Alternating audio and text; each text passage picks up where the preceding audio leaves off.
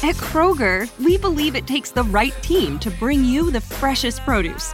That's why we partner with farmers who grow only the best. And that level of teamwork means better, fresher options time and time again. Working with farmers is what it takes to be fresh for everyone. Kroger, fresh for everyone. Get more ways to save at the Buy Five or More Save $1 each sale. Just buy five or more participating items and save a dollar each with card. Kroger, fresh for everyone. Everyone is howling about Paws of Fury. It's the most fun comedy of the summer. I am your father. What? No, I'm not. Michael Cera. It's showtime. And Samuel L. Jackson. What the mother, father, cocker spaniel's going on here? Paws of Fury. Only in theaters this Friday. Rated PG.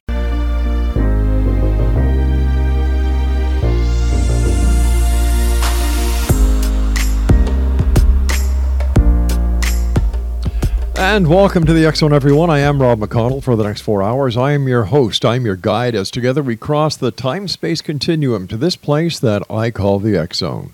It's a place where people dare to believe and dare to be heard. It's a place where fact is fiction and fiction is reality.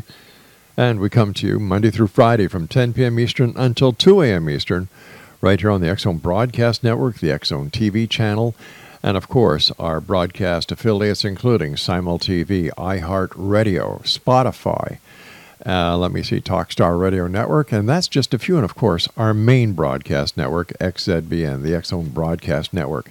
To find out all about the programming we have available for you, 724 365, visit www.xzbn.net. And for the programming on the Zone TV channel, visit www.simultv.com. Before I get to my guest this hour, I'd just like to thank all the all the many, many um, cable and other providers that the Zone TV channel is on around the world, thanks to our good friends at Simul TV.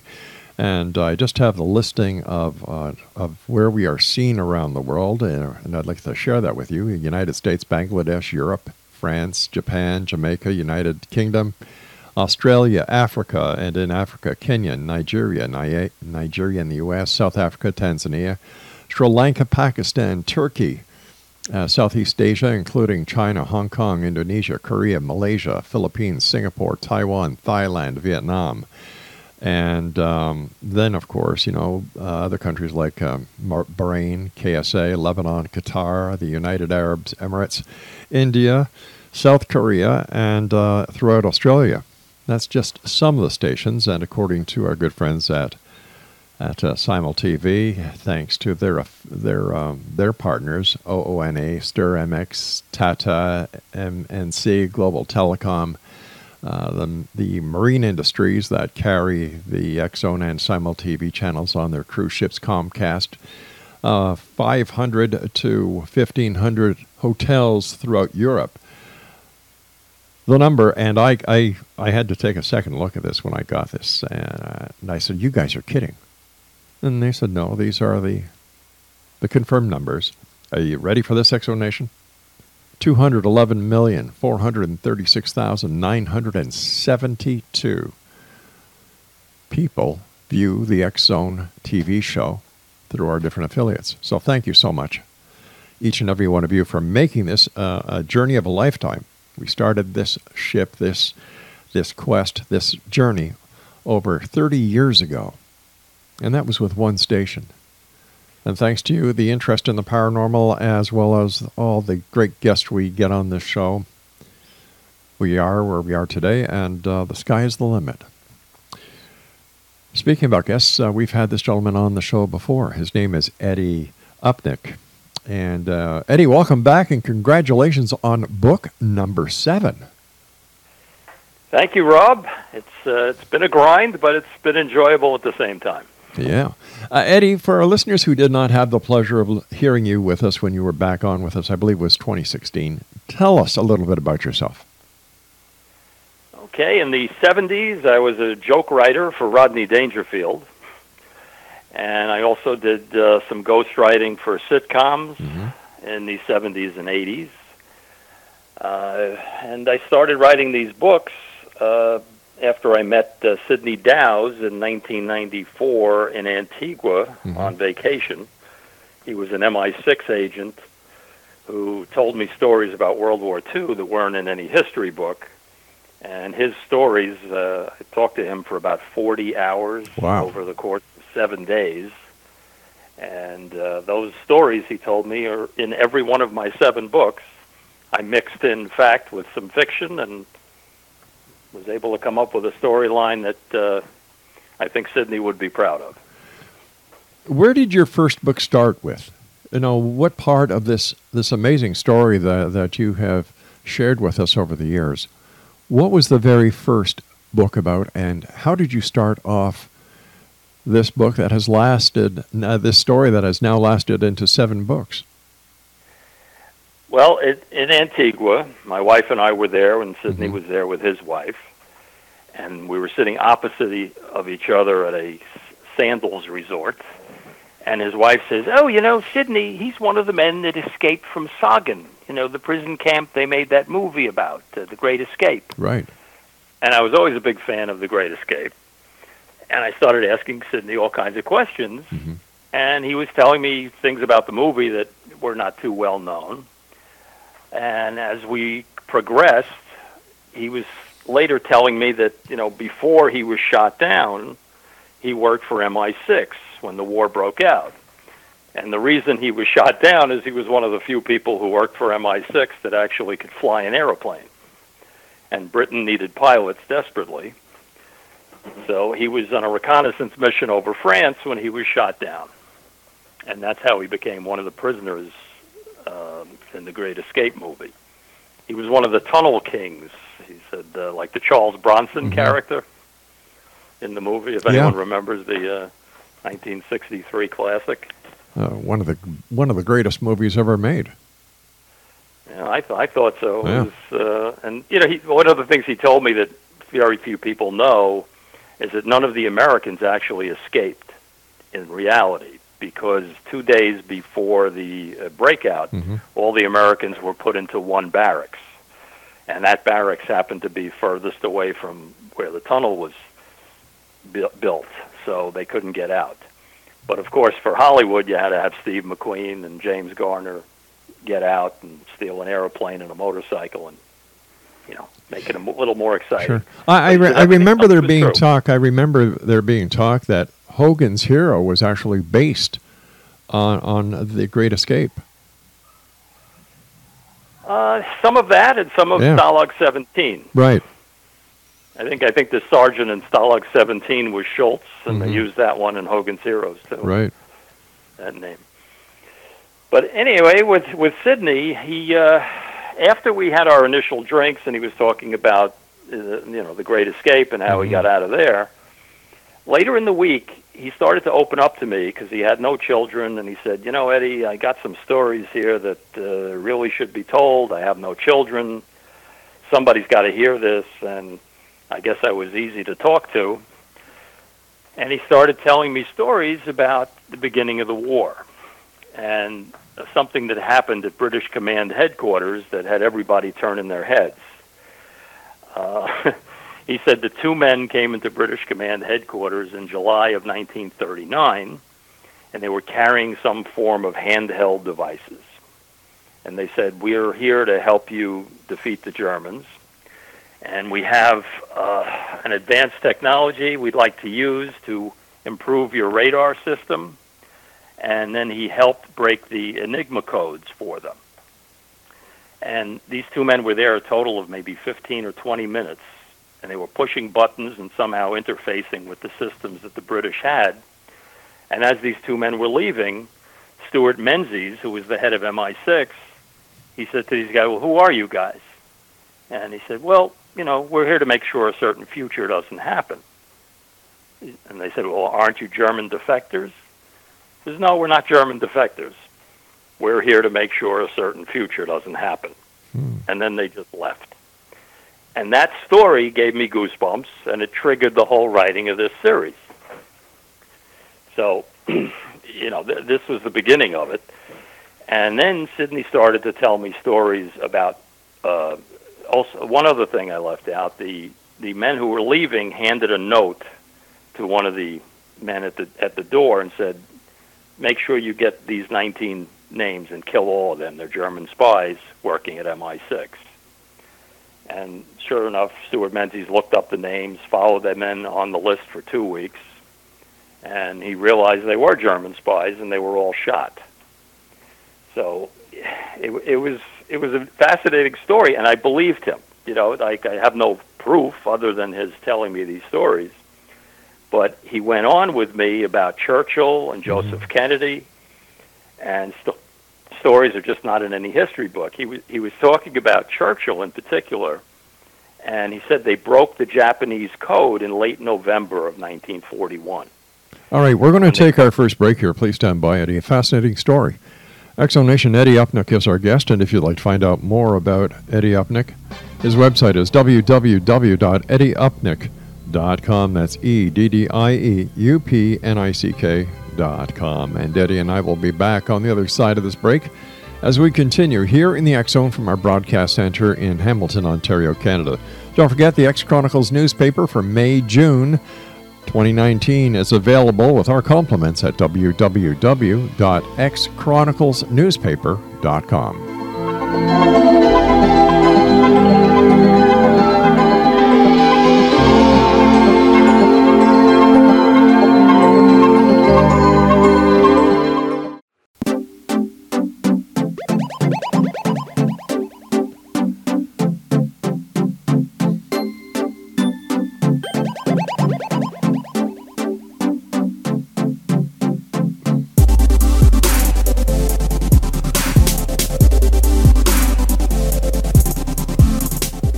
X Zone Nation, Eddie Upnick is our guest of this hour. His website, eddieupnick.com.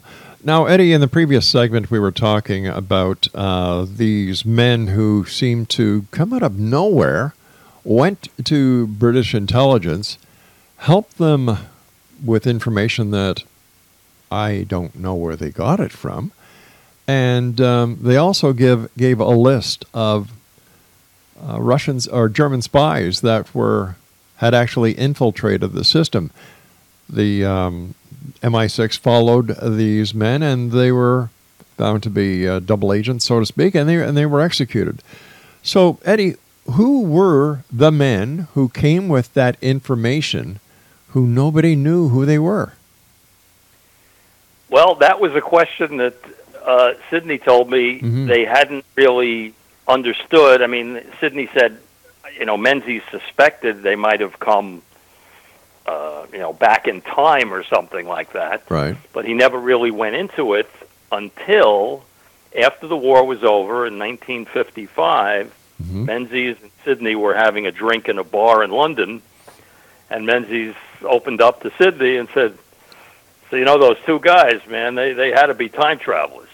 There's no one, there's nothing else they could have been. That's but I don't want to say that publicly because they'll all think I'm nuts. And and that was kind of the way it went, and that really was the the key story to triggering the writing of these books, particularly book number one, Time Will Tell. Right. Which uh, which is a story of a dystopian future where the Nazis won World War II, and four scientists go back in time to try to change history. Now, did these time travelers, to the best of your knowledge, based on the uh, the conversations that you had with Sydney, did they also supply the other allies with information? Not to my knowledge. It was just that, you know, 1939, July of 39. Mm-hmm. They were there for a total of 15 or 20 minutes, and that was it. Why did Sydney think that these men, these time travelers, went and helped the British and not any other allies? He was a pretty straightforward guy. I mean, he, mm-hmm. he, he wasn't one to, you know, hyperbole about uh, time travel or anything else uh, that he viewed as out there. Right. He just sort of reported to me, hmm. you know, what Menzies thought and he said we couldn't refute the information. He said when the two men said they weren't Nazi Nazi defectors, right? Then, well, who could they have been? You know, was, that was uh, an interesting part of this whole scenario. And you know, if there ever were time travelers, if there ever was a chance, I mean, World War mm-hmm. II would have been a pivotal time in our history where maybe some of these guys would have shown up to help one side or the other. But if they were time travelers, why didn't they show up during World War One to prevent World War Two? I, I cannot answer that question. I I have ju- no just thought I'd uh, I'd put it on the table. Now, what did Winston Churchill know about the Japanese attack on Pearl Harbor in November of 1941? Well, this was one of the most interesting stories among many in Mm-hmm. the 40 hours that I interviewed Sidney. Uh, he said that in late November of 41, the British broke the Japanese code. And they saw that on December 7th, they were planning to attack Pearl Harbor. And they also saw in this note Mhm. that if three of the four aircraft carriers that the United States had stationed at Pearl Harbor were destroyed during the sneak attack, then Jap- Japan would have invaded Hawaii. That was the plan. So Churchill was thinking about this for a couple of days, you know, according to Sydney, Mhm. and came up with a compromise plan where he called Roosevelt and he just said, "Listen, get your four aircraft carriers out of Pearl Harbor between December 1st and December 14th." And Roosevelt asked him why. He said, "Don't ask any questions, just do it." And they did it. They they sent all four aircraft carriers out on maneuvers. So when the Japanese attacked at, at dawn uh, on December 7th, they sunk a battleship or two, but you know none of the aircraft carriers were there. So Japan didn't invade Hawaii. And uh, history, you know, might have changed on that dime as well if uh, the British hadn't broken that code. I mean, so many key pivotal things happened at the Right. beginning of World War II that could have changed history. Now, I understand there was a connection between Adolf Hitler and uh, Joseph Kennedy. Yep, that was another one of the great stories Sidney told me that Joseph Kennedy was filmed by the British intelligence. In fact, Sidney was involved in this directly. He was one of the MI6 agents that followed Joseph Kennedy uh, into Germany in the late 1930s. And they saw Joseph Kennedy signing an agreement with Adolf Hitler. And they wanted to know what was in that agreement. And apparently it was brought back to London, and uh, Joseph Kennedy was the ambassador from the United States, uh, staying in London and the court of St. James. And Sidney said, "Okay, uh, how do we handle this?" How do, you know, so Churchill said, "I'll invite Joseph Kennedy to, for dinner, and while he's here, you break into the American embassy." They somehow got the uh, code to the safe, and they said, "You film the document, put it back in the safe, and bring it to me, and I'll keep him here long enough until you tell me, you know, you've got it." So this is what they did. He Joseph Kennedy waited for you know, when Joseph Kennedy left and was having dinner with Churchill. They broke in to the American embassy Wow. and photocopied this uh, or made a picture of this document. And what the document said when they got back to Churchill was when Germany wins World War II, Joseph Kennedy was going to be his top lieutenant in the United States. Hmm. So Churchill, you know, Sidney was looking at me. He says, "You wouldn't believe what Churchill said." He, he said he turned to him and said, "There's going to be a curse on this family for this man signing the deal with the devil." And then to think about what happened to the Kennedy children, Yeah, exactly. you know, wow, that Now- one had me taking a step backwards. Now, um, speaking about history, Neville Chamberlain was always looked at as the fool. But was he really the fool that history has painted him out to be? Sidney said he wasn't. Mhm. S- Sidney said he was trying to buy time for for England to build weapons, build more ships, build, Right. build more bombs. So he played the fool and he played up to Hitler. But he said he really got a bad rap in history.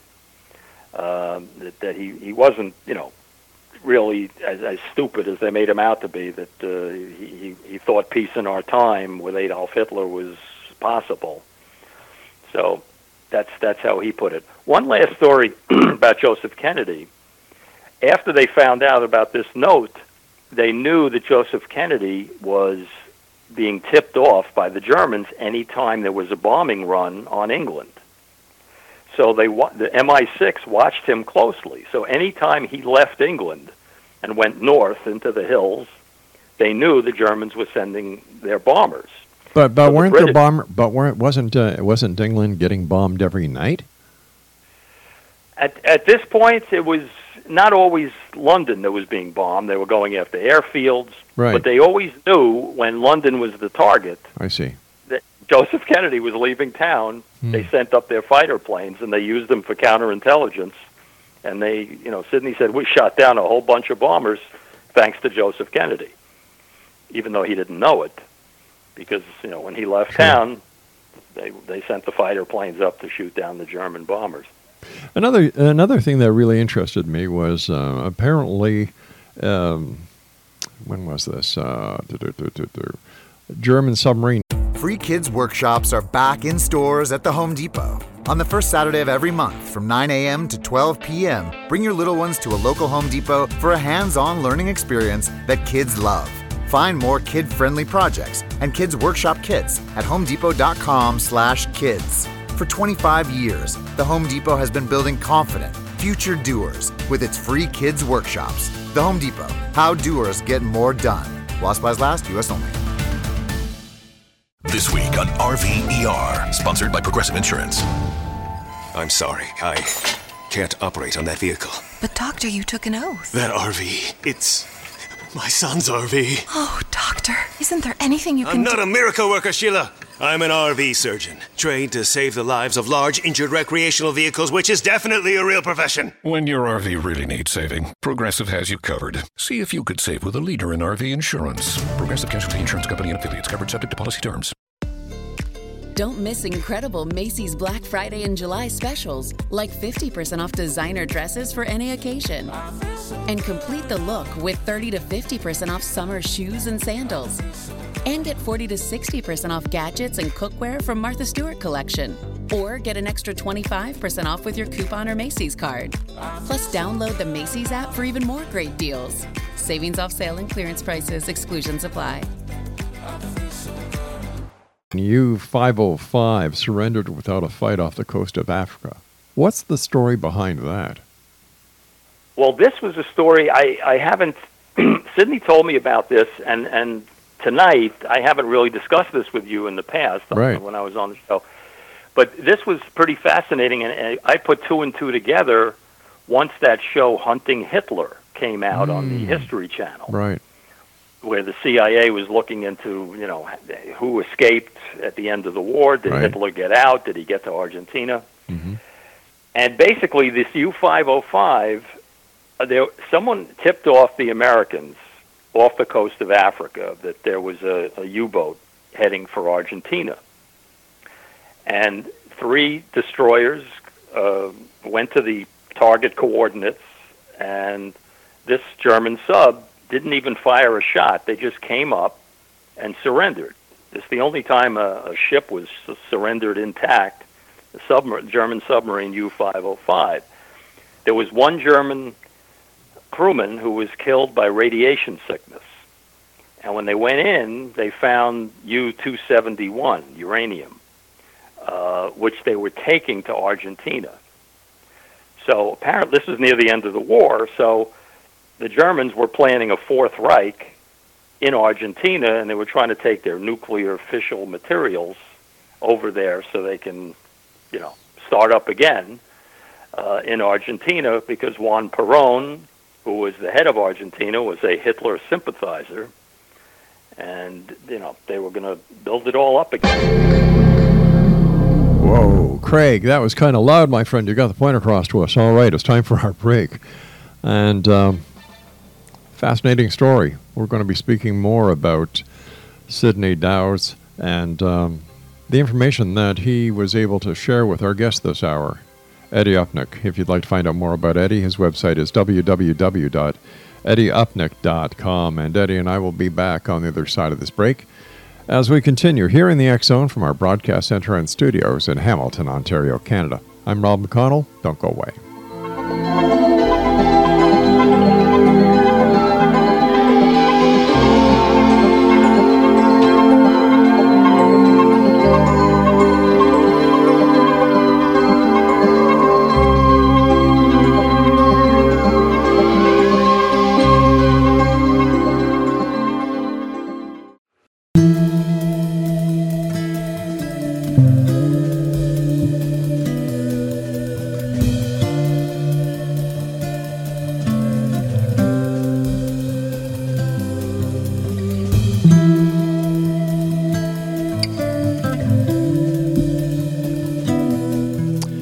And X Zone Nation, welcome back. This is the X Zone Radio Show, TV show with yours truly, Bob McConnell. We're coming to you from our broadcast center and studios in beautiful Hamilton, Ontario, Canada. Now, before I get back to Eddie Upton, Upnick, who is our guest this hour, www.eddieupnick.com. Just like to remind you about some of the other great programming we have available for you 24 7, 365 on the X Zone Broadcast Network at www.xzbn.net. You have Know the Name, Know the Genius in You with our host, uh, Sharon Lynn Wyeth. And then you have Connecting with Coincidence with Dr. Bernie Beitman, MD. A Different Perspective with Kevin Randle. Paranormal Stakeout with Larry Lawson. Heart to Heart with Dan and Angela Clark. Mission Evolution with Gwilda Wiyaka. Excuse me and Cal's Corner with Cal Corf. And they're just some of the shows that we have available for you at xzbn.net. Eddie Upton is our Upnick. Why did I call you Eddie Upton? Who's Eddie Upton? I have well, no. there's an up there's an Upton who's a baseball player. Well, all right. Uh, no offense meant there, my friend. Eddie Upnick is our guest. And once again, his website is www.eddieupnick.com. Besides that, it's Friday. It's been a long week.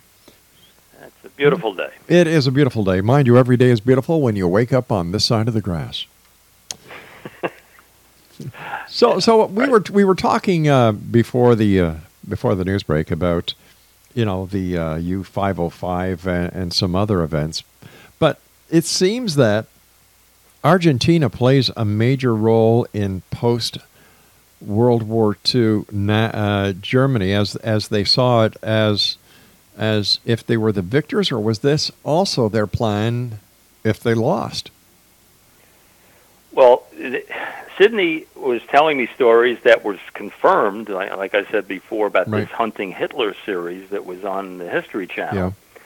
That in the mid 1930s, the Germans were buying all the land that they could on hilltops and very inaccessible places in Argentina. Mm-hmm. And this was their plan that if they lost the war, this was where they were going to escape to. Because Juan Perón would protect them, and they had pillboxes everywhere. And, mm-hmm. and, you know, when Sidney was telling me this, I was just sort of listening to it, you know, not believing it 100%. But when I saw the hunting Hitler story, I said, whoa, you know, this adds up to exactly what he was talking about.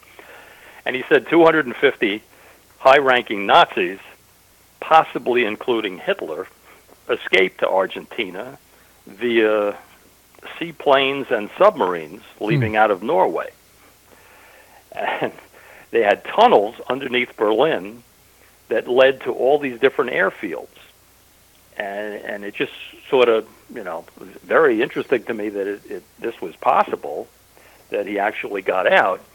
And he said that once these 250 Germans got to Argentina, Mm-hmm. they were left alone by the United States, even though our intelligence services knew they were there. And Truman made a decision. He had his advisors come to him, and they said, Listen, we know these 250 Nazis are in Argentina, but we don't want to make it public. If we make it public, then the Russians are going to send 20,000 troops to Argentina. And this was the beginning of the Cold War, and they didn't want the Russians to have a foothold in our hemisphere. So they decided it was better to let 250 aging Nazis live out their lives in Argentina than have 20,000 Russian troops looking for them and then staying in Argentina and creating missile bases or whatever they might be doing after that. So Was- that was part. Well, based on what you were told by Dowse, who may have been told this by given the information by Menzies, was Hitler killed in the bunker in Germany, or was he alive and brought to Argentina? Sidney didn't didn't know. He, was sort of agnostic about that, but he said it's very possible because Mengele got out, Bormann got out. A lot of the top Nazis were definitely uh, escaped to Argentina. Uh, among many of them were never found. And there was some pictures of, of there was a picture of Hitler Mm-hmm. he said that where he looked like he was 55 years old, 60 years old. there was a, a a medicine. He had ulcers apparently. Adolf Hitler had ulcers, and it was a, med- a specific medicine that he took while he was in Berlin. Right. And they found empty bottles of this medicine Hmm. in the jungles of Argentina. So, you know, they said it's possible that he did get out. Was there, was there anything that Menzies discussed with Dowse that, that sent chills up Dowse back? Well, I mean, this the 1955 story in the bar that you know Menzies thought these two men were time travelers. Yeah. That was that was the most uh, goosebump story that he'd heard, and certainly when Sidney told me that, that was my goosebump moment. And uh, it was you know just so many of these stories are just not in any history book, and unfortunately they don't really teach history anymore in colleges. Uh, so it's it, a lot of this stuff gets lost. How did you authenticate the stories that you were told to by Dowse if they didn't, if they weren't in history books? Well, I I don't have any proof of it. I just have his stories and my belief in him telling me these stories because, like, his wife kept saying to me, he doesn't talk to people about the war. He never talks to anyone.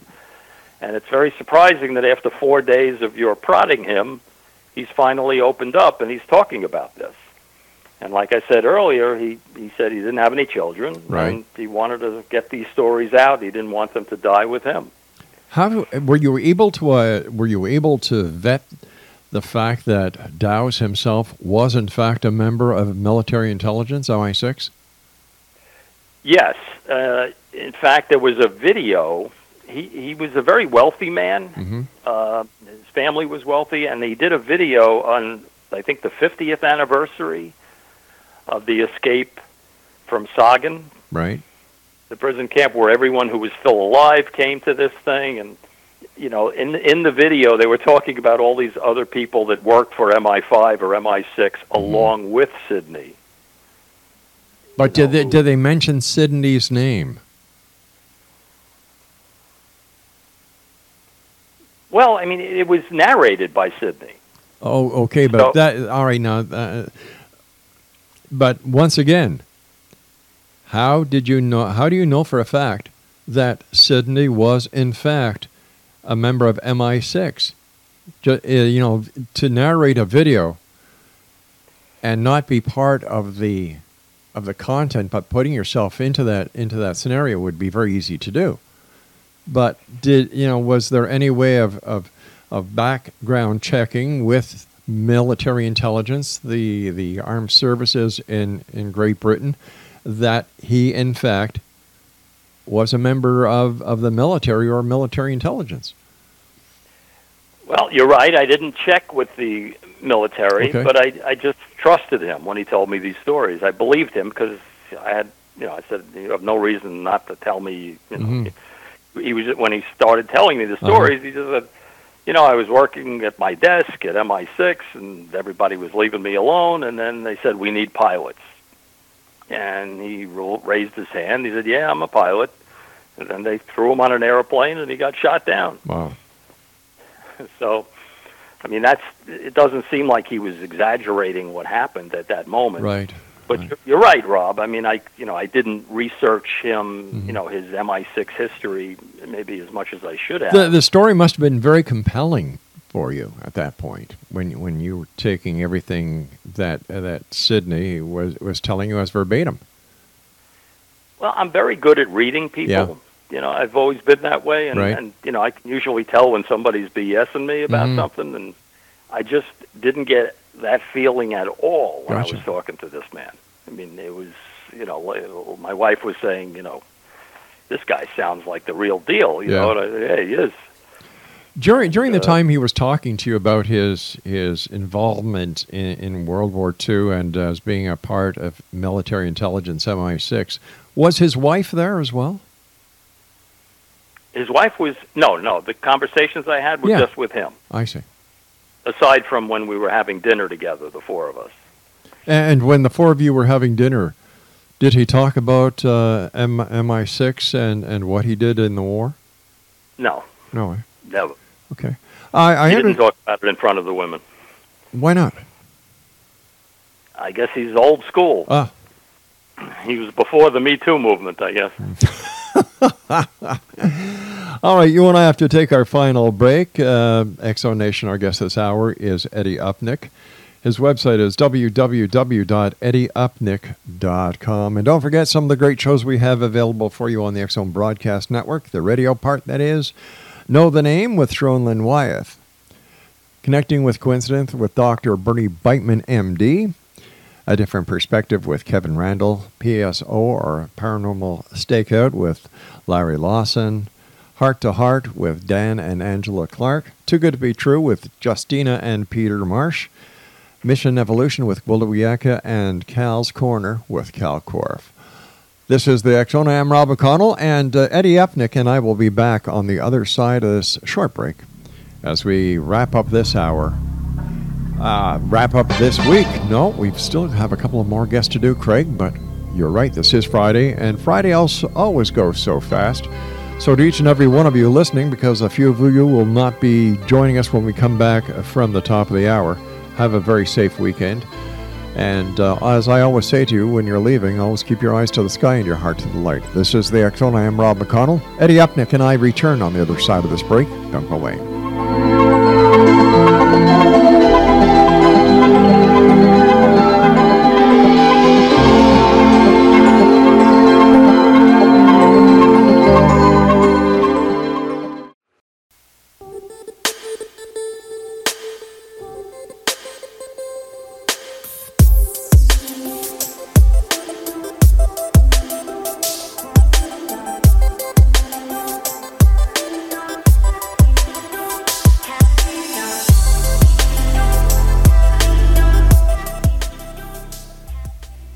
And welcome back, everyone. This is the X Zone. I am Rob McConnell. Eddie Upnick is our guest this hour. www.eddieupnick.com. Eddie, I understand that the Russian consulate uh, contacted you back in uh, 2012. What was that about? Well, my second book at that time was Future Tense. Yeah. And I dropped a copy of the book off. I live in New York, so I dropped a copy of the book off at the Russian consulate. And I circled the page where Putin was killed in 2017 by his own bodyguard. I have no idea why I did this. I must have been uh, had a couple of beers or something and thought this would be good publicity. So I drop it off. About three weeks later, I get a phone call. Somebody calls me up and he says, "I'd like to speak to Eddie Upnick, please." So immediately I got the impression uh, this was the consulate calling me, and they, and he says to me, Eddie, I got this book, you know, where you circled that Putin is shot by his bodyguard in 2017. We would like to know who is going to shoot him. And I just said, it's it's 20, 2011. You know, it's six years from now. It's a Mm-hmm. fictional book. You know, I don't know who's going to shoot him. Yes, yes, I know it's fiction, but fiction is based on fact, is it not? I said, yeah, sometimes. So who's going to kill him? and I just couldn't get this guy off the phone. He, he just thought I knew who was going to shoot him. And so I, I just eventually, you know, got him off the phone, and I was looking around for black SUVs following me, but uh, never happened. I thought that was pretty comical that uh, they thought I knew who was going to shoot Putin six years later. Well, that that would be the same reply or response that the U.S. Secret Service would would um, would follow with protocol if somebody dropped a, a book off at the American embassy saying that somebody was going to shoot the president uh, six years from now too. They'd take it very serious. That's probably true. Yeah. And I don't know if I was looking for publicity or a good story, but Mhm. uh, I, I realized afterwards I probably shouldn't have done it. well, hindsight is twenty twenty, right? Yeah, you know, I, mean, I figured I'd give it a shot, and uh, if it got to Putin, maybe I could get an interview with him or something. That would have been worth it. I, I don't think he goes to the gulags in uh, in Russia. So Uh, which is where I might be if, Yes. that we went through. especially if they took you to be very serious. Uh, listen, December the 11th, 1941. What is so significant about that date? Well, according to Winston Churchill, that was the key date of World War II. And nobody really quotes that date anymore. because after the Japanese attacked Pearl Harbor Mm-hmm. four days earlier on December 7th, Yeah. Churchill was expecting the United States to declare war on Germany as well as Japan. But we didn't. we only declared war on Japan. Well, that's because Germany didn't attack Pearl Harbor. Right, but Yeah. Churchill was hoping the United States would get into both wars, and you know, because Britain really needed our help at that point. and he was panicking for four days, and then on December 11th, Mhm. Hitler declared war on the United States, Right. and that you know put a big smile on Churchill's face. Because now the United States could get involved in the European war. Well, well, well the United States was inadvertently involved because the United States was supplying uh, the British Isles and and uh, European allies with food and, and other things in the giant convoys that were crossing the Atlantic. That's true. They were given 20 destroyers were in the Lend Lease were Mhm. given, but at the same time they they wanted uh, a million American troops coming over too. And that couldn't happen until Hitler declared war on the United States on December 11th. Um, thinking about the possibility about the these time travelers, do you think that time travel has influenced the future? Well, uh, you know, maybe it's influenced the past, not the Mhm. future. I don't know. Well, if if if something happens in, let's say somebody comes from the future, and they make the changes in the past, does it doesn't that affect the entire time space continuum? Well, it's interesting you asked that question because in the seventh book that I just finished, mm-hmm. it's basically a story of alternate realities.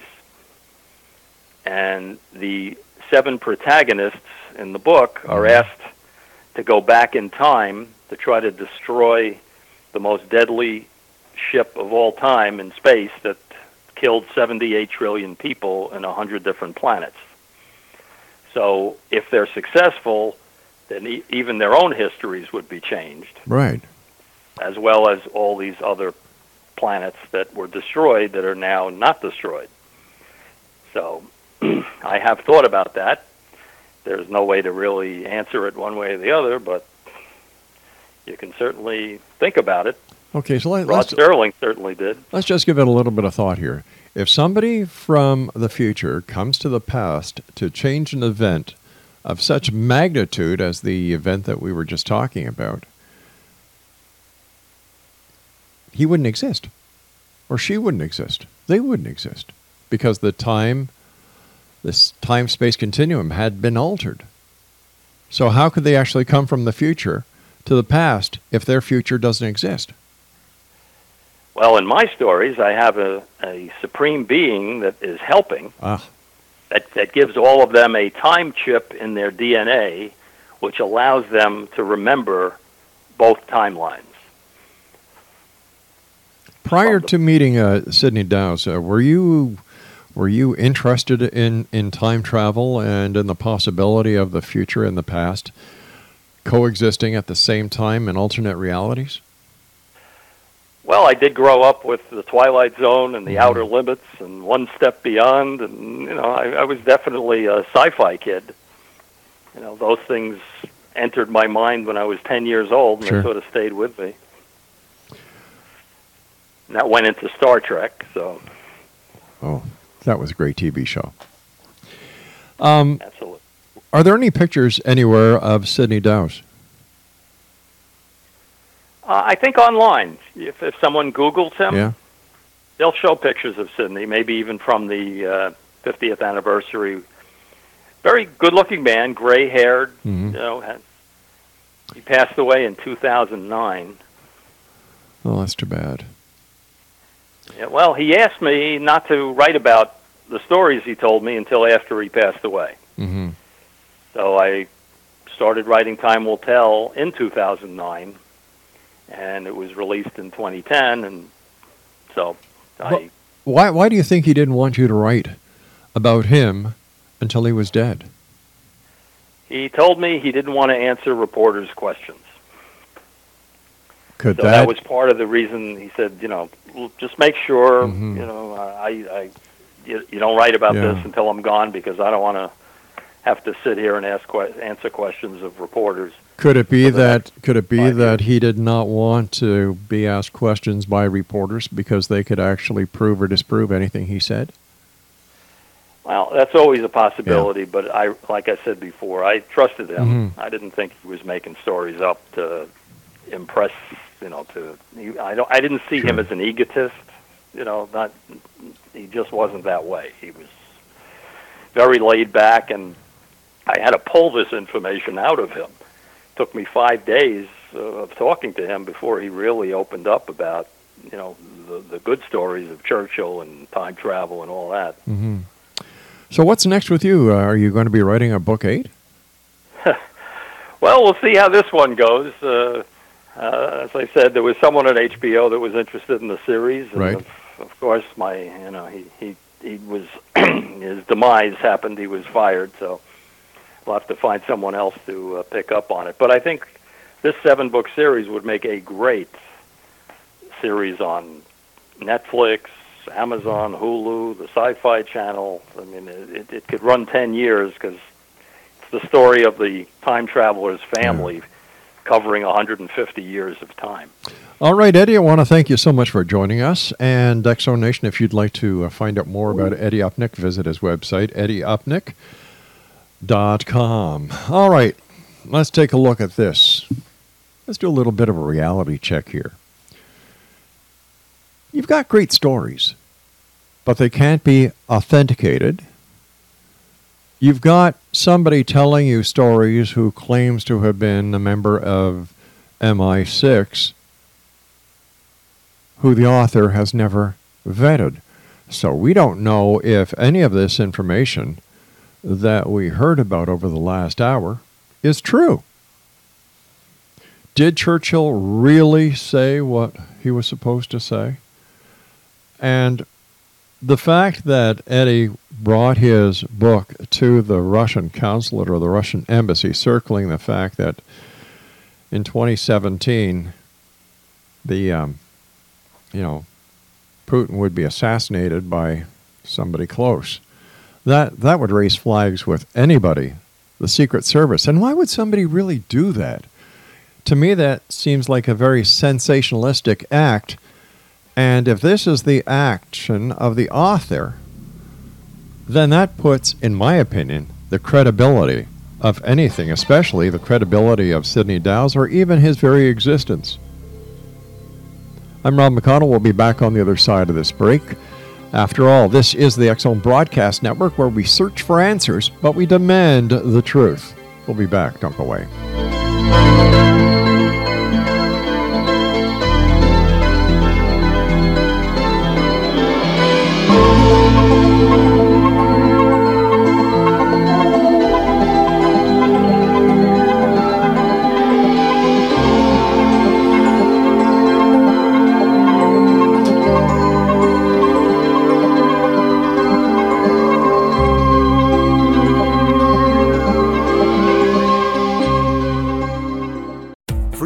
Workshops are back in stores at the Home Depot. On the first Saturday of every month from 9 a.m. to 12 p.m., bring your little ones to a local Home Depot for a hands on learning experience that kids love. Find more kid friendly projects and kids workshop kits at homedepot.com/slash kids. For 25 years, the Home Depot has been building confident, future doers with its free kids workshops. The Home Depot, how doers get more done. While supplies last, U.S. only. Free Kids Workshops are back in stores at the Home Depot. On the first Saturday of every month from 9 a.m. to 12 p.m., bring your little ones to a local Home Depot for a hands on learning experience that kids love. Find more kid friendly projects and kids workshop kits at homedepot.com/slash kids. For 25 years, the Home Depot has been building confident, future doers with its free kids workshops. The Home Depot, how doers get more done. While supplies last, U.S. only.